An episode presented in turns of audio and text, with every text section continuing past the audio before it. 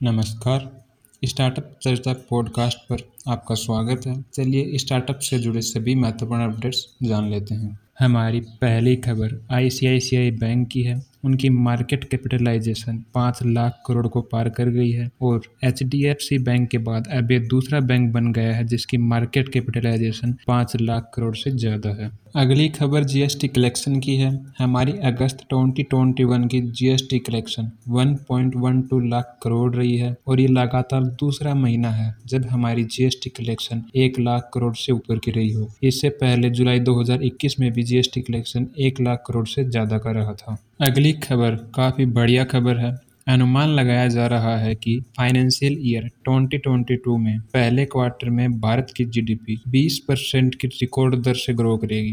हालाँकि ये अभी एक अनुमान है। बाकी देखते हैं कि क्या होता है 2022 के क्वार्टर वन में। अगली खबर स्विगी की है। खबरें ये निकल कर आ रही हैं कि स्विगी शायद डंजो को अक्वायर कर सकती है। हालाँकि अभी तक डंजो की ओर से कोई कंफर्मेशन नहीं आया है इस डील को लेकर के। अगर आपको डंजो के बारे में नहीं पता तो मैं आपको बता देता हूँ कि डंजो एक हाइपर लोकल डिलीवरी स्टार्टअप है। यानी अगर आपको, आपके आसपास से कोई भी काम है, जैसे आपको किसी रेस्टोरेंट से खाना मंगवाना है, किसी मेडिकल स्टोर से दवाई मंगवानी है, आप घर पर कोई सामान भूल गए हैं और आपको ऑफ़िस में उसकी ज़रूरत है तो आप यहाँ पर डंजो से आप अपने सारे काम बहुत ही तेज़ी से करवा सकते हैं।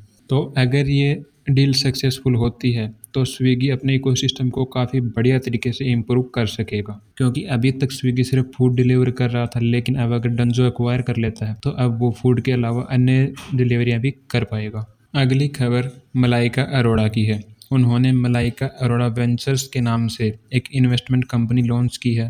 जिसमें उनका उद्देश्य है कि वो अपने इस वेंचर के ज़रिए लाइफस्टाइल हेल्थ और वेलनेस ब्रांड्स में इन्वेस्ट करेंगी। तो भाई, अब जितने भी बड़े बड़े सेलिब्रिटी क्रिकेटर्स आदि हैं, सब के सब इंडियन स्टार्टअप्स में इन्वेस्ट कर रहे हैं। क्योंकि अब उन्हें भी दिखने लगा है कि इंडियन स्टार्टअप इकोसिस्टम कितने अच्छे से ग्रो हो रहा है और वो भी इस अपॉर्चुनिटी को मिस नहीं करना चाहते हैं। और ये चीज़ इंडियन स्टार्टअप इकोसिस्टम के नज़रिए से भी काफ़ी बढ़िया है, क्योंकि अगर इंडियन स्टार्टअप्स को काफ़ी अच्छी फंडिंग मिलती रहेगी तो वो बहुत ही तेज़ी से ग्रो करते रहेंगे और अल्टीमेटली हमारे देश को इससे बहुत ज़्यादा फ़ायदा होने वाला है। अगली खबर ड्रीम इलेवन की है।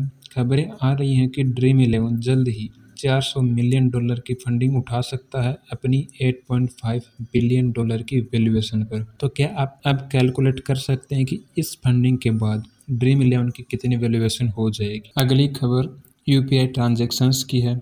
एक रिपोर्ट के अनुसार अगस्त के महीने में यूपीआई के थ्रू 3.5 बिलियन ट्रांजेक्शन हुए हैं और इन ट्रांजेक्शन की वर्थ करीब 6.3 लाख करोड़ है। हमारी अगली और आखिरी खबर बहुत ही बड़ी खबर है। एक रिपोर्ट के अनुसार इंडियन स्टार्टअप्स ने जुलाई और अगस्त के सिर्फ़ दो महीनों में 16 बिलियन डॉलर की फंडिंग उठाई है। तो भाई, बहुत बड़ा आंकड़ा है देखें तो। और साथ ही बहुत ही अच्छी खबर भी है कि हमारा इंडियन स्टार्टअप इकोसिस्टम काफ़ी तेज़ी से ग्रो हो रहा है। और उम्मीद है कि अगर फंडिंग इसी तरह से मिलती रहेगी तो बहुत तेज़ी से ग्रो भी करेगा। तो बस यार, बस यही थे आज के महत्वपूर्ण अपडेट्स उम्मीद करता हूँ कि आपको एक पॉडकास्ट पसंद आया होगा। तो प्लीज़ आप स्टार्टअप चर्चा पॉडकास्ट को फॉलो करें ताकि आप आगे आने वाले पॉडकास्ट को मिस ना करें। चलिए मिलते हैं अगले पॉडकास्ट में। तब तक के लिए जय हिंद।